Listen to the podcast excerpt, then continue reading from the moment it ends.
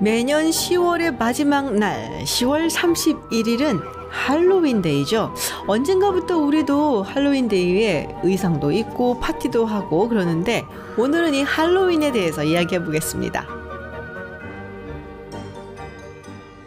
안녕하세요. 김지윤입니다. 할로윈이 얼마 남지 않았습니다. 그래서 오늘은 이 할로윈의 유래, 그리고 우리가 할로윈 때 하는 여러 가지 풍습들에 대해서 이야기를 좀 나눠보려고 합니다.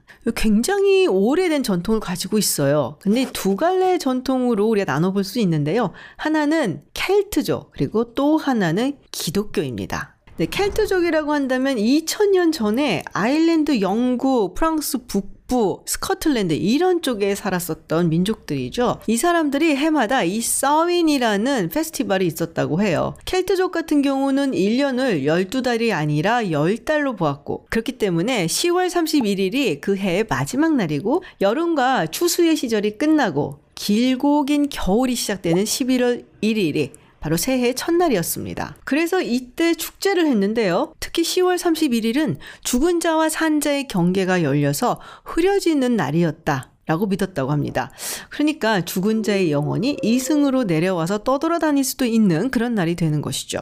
그리고 이 드루이드라고 하는 이 켈트족의 이교를 관장하는 지도자가 미래를 바라보고 또 여러 가지 예언을 했다고 합니다. 그리고 사람들은 모닥불 같은 것을 피워놓고 동물의 가죽이라든지 가면 같은 것을 쓰고 노래도 부르고 춤도 추고 그렇게 제사를 지내는 그런 풍습이 있었다고 해요. 그리고 9세기쯤 되어서 이 기독교가 교세를 확장하게 되죠.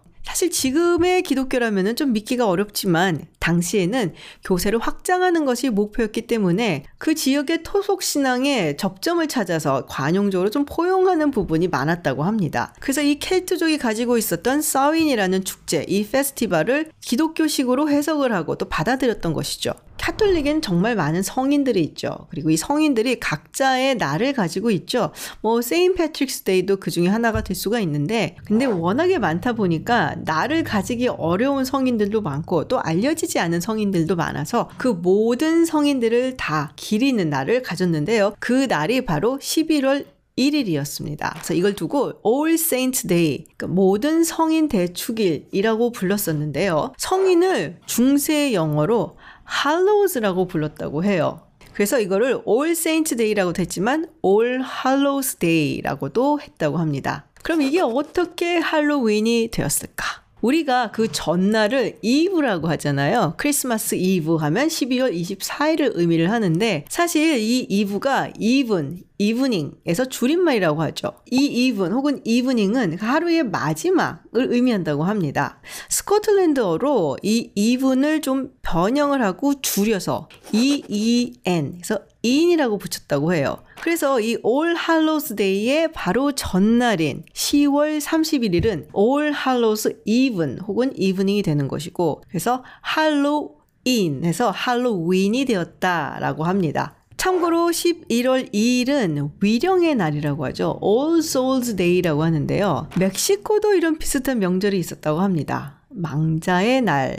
이게 10월 31일부터 한 3일 정도 지속이 되는 기간이었는데 멕시코가 스페인에게 점령을 당하고 그리고 카톨릭으로 개종을 하면서 모든 성인 대축일 그리고 위령의 날에 이게 편입이 됐다고 해요. 그래서 여러분들 기억하실지 모르겠는데 예전에 만화 영화가 하나 있었죠. 코코라고. 네, 거기서 나오는 이 망자의 날이 예전부터 멕시코에서 내려오는 명절이고 나중에는 카톨릭으로 편입이 되어서 이 코코에서 나왔던 것처럼 죽은 자들을 기리는 날이 된 겁니다. 자, 할로윈 하면 생각나는 몇 가지 풍습이 있죠. 먼저 trick or treat. 그 어린아이들이 이렇게 집집마다 다니면서 trick or treat하고 이야기를 하면 사탕이나 초콜릿이나 과자 같은 것을 이 바구니 같은데 건네주는데요. 이게 사실은 나한테 사탕이나 초콜릿, 과자 같은 맛있는 걸 주세요. 그렇지 않으면은 장난을 칠 겁니다. 뭐 이런 의미로 우리가 해석을 해볼 수가 있습니다. 이것도 그 기원을 찾아보면은 여러 가지 이야기들이 있는데요. 하나는 이 켈트족 기원에서 나와요. 아까 이 모닥불 같은 것을 피워놓고 제사를 지내면서 가면이라든지 동물 가죽을 쓰고 노래 부르고 춤추고 했다고 했죠. 근데 그러면은 또 여러 가지 선또 나눠줬다라는 이야기가 있어서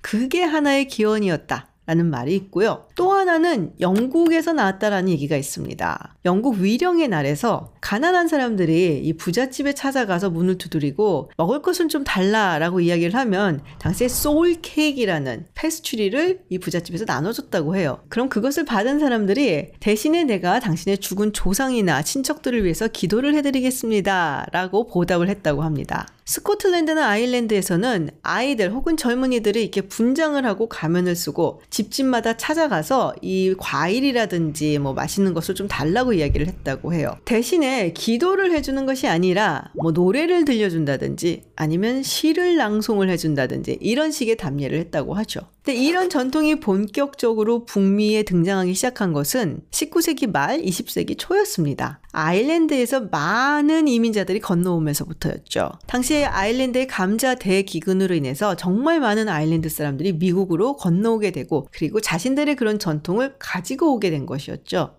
그때만 해도 자신들의 전통처럼 집주마다 찾아가서 뭐 과자나 사탕을 받고 그러면 노래를 불러준다든지 아니면 시를 읊는다든지 이랬었는데 근데 이게 점점 더 지나치게 장난을 친다든지 또 악행으로까지 이어지게 되는 거예요. 그리고 심지어 대공황 시절에는 사람들이 팍팍하다 보니까 반달리즘으로까지 발전을 하게 됩니다. 그러면서 지역 공동체에서 이 아이들을 좀 조직적으로 trick or treat을 하는 것을 권장을 하게 되는데요. 이게 2차 세계대전 때 멈추게 되죠. 그 당시에는 이 설탕을 배급제를 실시를 했었거든요. 2차 세계대전이 끝나고 1950년대, 60년대에 들어서면서 이 trick or treat이 정말 붐을 일으켰는데요. 이유가 한 두 가지 있어요. 첫 번째는 베이비 부머 세대가 등장했기 때문이죠. 아이들이 많아지니까 trick or treat을 하는 아이들도 많아지게 된 거고요. 두 번째는 어 사탕이나 초콜릿이 잘 팔리네 라는 것을 보니까 이거를 상업적으로 기업이 이용을 하게 된 것이죠. 디즈니의 만화 영화에도 1952년에 이 도널드 덕이 trick or treat을 하는 장면이 방송이 될 정도로 아주 붐을 일으켰다는데요. 이제는 할로윈 때 어린 아이들이 하는 놀이 문화가 되어버렸죠. 그렇다면 이런 의상을 입는 건 어디서 왔을까요? 이거 역시 유럽과 켈트족 전통에 기인한다라고 하는데요. 할로윈은 이 유령이 왔다 갔다 하는 시기이잖아요. 그래서 밖에 나갔다가 잘못하면 유령을 만날 수도 있다. 그래서 내가 먼저 유령처럼 분장을 하는 거예요. 그러면 지나다니던 유령들이 아, 저거는 사람이 아니고 유령이다.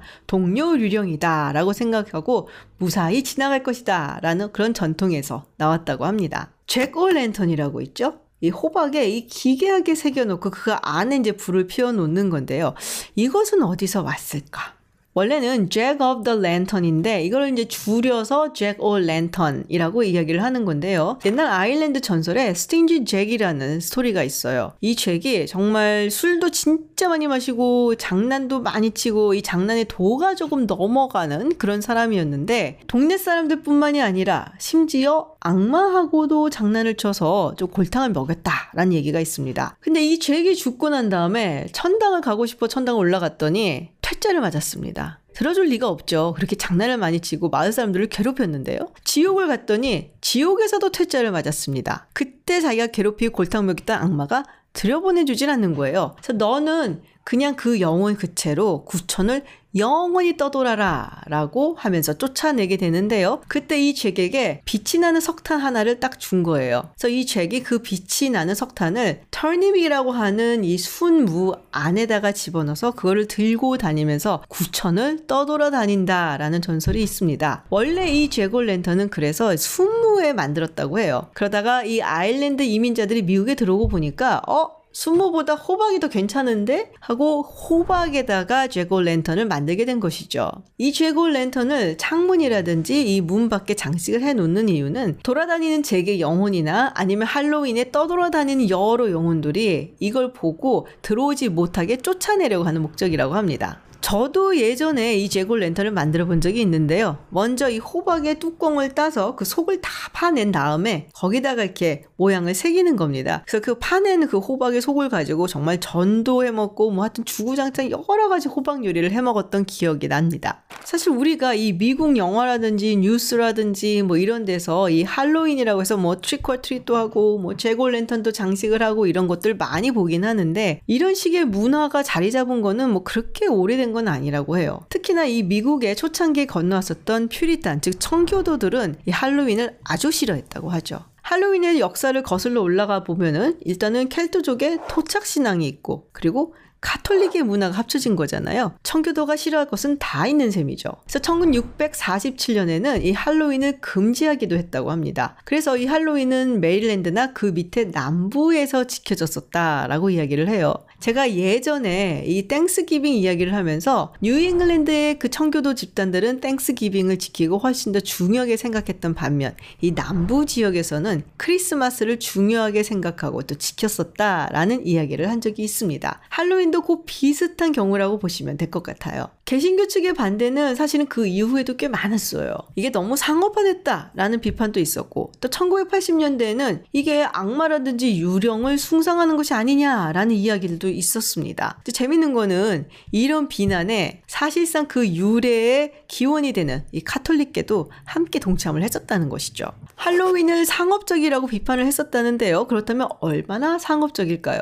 미국에서 상업적인 holiday 다섯 개를 꼽아라 한다면 그 안에 들어가는 것이 할로윈입니다. 첫 번째는 당연히 크리스마스고요. 할로윈에는 총 80억 달러 정도를 미국에서 소비를 한다라고 이야기를 하니까 어마어마한 돈이죠. 어디다 돈을 쓰냐? 당연히 trick or treat을 준비하기 위한 사탕, 초콜릿 이런 것들을 사두기도 하고요. 또 의상을 사기도 하고 그리고 집을 꾸미기도 하거든요. 마치 유령의 집처럼 꾸미기 위해서 데코레이션에도 상당한 많은 돈을 들인다고 합니다. 그런데 작년에는 이 코로나 그리고 사회적 거리두기 때문에 할로윈 파티를 한다든지 뭐 trick or treat을 한다든지 하는 것이 조금 힘들었거든요. 그렇다면은 아 할로윈 관계된 업체들이 돈을 많이 좀 못 벌었겠다라고 생각을 할 수 있을 것 같은데 다 그런 건 또 아니라고 해요. 예를 들어서 헐시 같은 경우에는 초콜릿이나 사탕 같은 것이 많이 팔리진 않았지만 초콜릿 혹은 과자를 만들기 위한 재료들은 굉장히 많이 팔렸다고 합니다. 아이들을 둔 집이라면 좀 이해가 갈 만도 할 것 같은데 아이들을 실망시키지 않기 위해서 trick or treat은 하기 힘들지라도 집에서 초콜릿이나 과자 같은 것을 만들기 위해서 엄마들이 그렇게 많은 재료들을 샀다라고 하고요.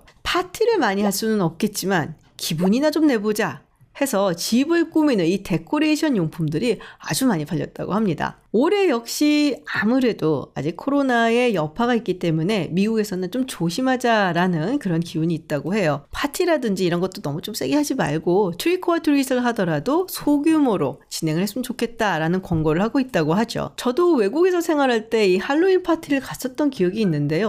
뭐 특별한 것을 한 기억은 없고 마녀 모자 같은 걸 쓰고 갔던 기억이 나긴 합니다. 그래서 그냥 뭐 맥주하고 그리고 얘기하고 좀 놀고 뭐 이러다 왔었는데 아이를 낳고 난 다음에는 할로윈이 조금 다르게 보이더라고요. 그래서 저 같은 경우는 trick or treat을 하는 것은 물론이고 할로윈 의상을 만들어주기도 했었거든요. 첫 해에는 bumblebee라고 하죠. 네, 꿀벌 의상을 만들었었고요. 또 두 번째 해는 조금 더 욕심을 내서 어린 왕자의 의상을 만들기도 했었고요. 그리고 세 번째는 외국 아이들이 많이 읽는 책이 있어요. 이 닥터 수스의 The Cat in the Hat. 이 모자를 쓴 고양이라는 그림책이 있는데 그 의상을 본따서 만들기도 했었습니다.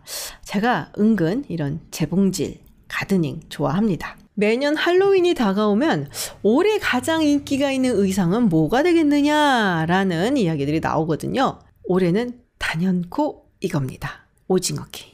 오징어 게임에 등장하는 초록색 추리닝, 프론트맨의 가면과 의상, 그리고 이 관리자들의 점프수트 복장까지 아마도 선풍적인 인기를 끌지 않겠냐라는 전망들을 하고 있어요. 아무래도 아직은 좀 조심을 해야 되기 때문에 파티라든지 trick or treat을 마음대로 할 수는 없는 시기인데요. 그럼에도 불구하고 기분은 좀 내보는 즐거운 그리고 안전한 할로윈 보내시길 바랍니다.